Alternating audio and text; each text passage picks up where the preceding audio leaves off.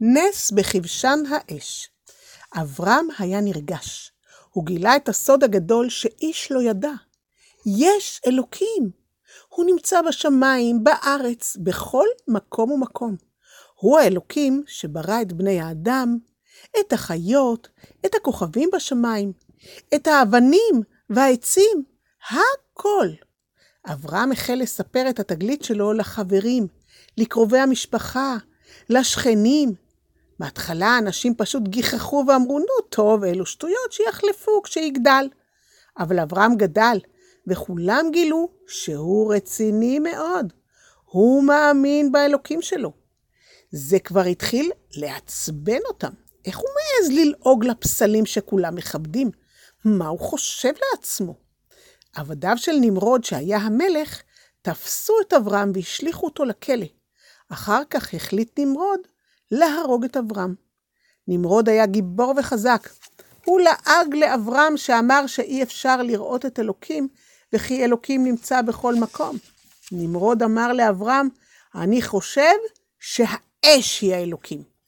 הרעיון הזה הצחיק את אברהם, הוא החליט להסביר לנמרוד כי הוא טועה. אמר אברהם לנמרוד, אולי המים הם אלוקים שהרי הם מכבים את האש. נמרוד גירד בראשו, נכון, אברהם צודק, אם המים מנצחים את האש, הרי שהאש אינה אלוקים. לא ייתכן שהמים ינצחו את אלוקים. המים הם אלוקים, אמר בביטחון ודפק על השולחן באגרופו. לא, לא, לא, קרא אברהם. העננים הם אלוקים, הרי הם מייצרים את הגשם. אה, נכון, היכה נמרוד על מצחו, איזה טיפש אני. לא ייתכן שהמים הם אלוקים, שהרי העננים מורידים את המים. העננים הם אלוקים, קבע נמרוד בהחלטיות. לא נכון, צחק אברהם. הרוח היא אלוקים, שהרי היא מביאה אלינו את העננים. אה, כן, בהחלט, אמר נמרוד, הרוח היא אלוקים. בעצם, אמר אברהם, בני האדם יותר חזקים מהרוח, הלא הרוח אינה מעיפה אותם ממקום למקום. לנמרוד נגמרה הסבלנות. הוא הבין שאברהם פשוט חכם ממנו וממש צוחק עליו. והוא רתח מזעם. אתה חושב שאתה עושה ממני צחוק, אה? הרעים בקולו. עכשיו תקשיב לי טוב, אברהם. אלוקים יהיה מעכשיו האש, כמו שאני אמרתי. ואתה תרגיש את זה, חה חה חה, אשליך אותך לכבשן האש, בוא נראה אם האלוקים שלך יבוא להציל אותך, חה חה חה. או שהאש תנצח אותך, אתה כבר תלמד שהאש היא האלוקים. מיד תפסו החיילים של נמרוד את אברהם והשליכו אותו לאש. ואז קרה הנס. אלוקים ירד להציל את אברהם. אלוקים אמר, אברהם הזה מכבד את שמי בעולם, אציל אותו. נמרוד והחיילים שלו לא האמינו למראה עיניהם.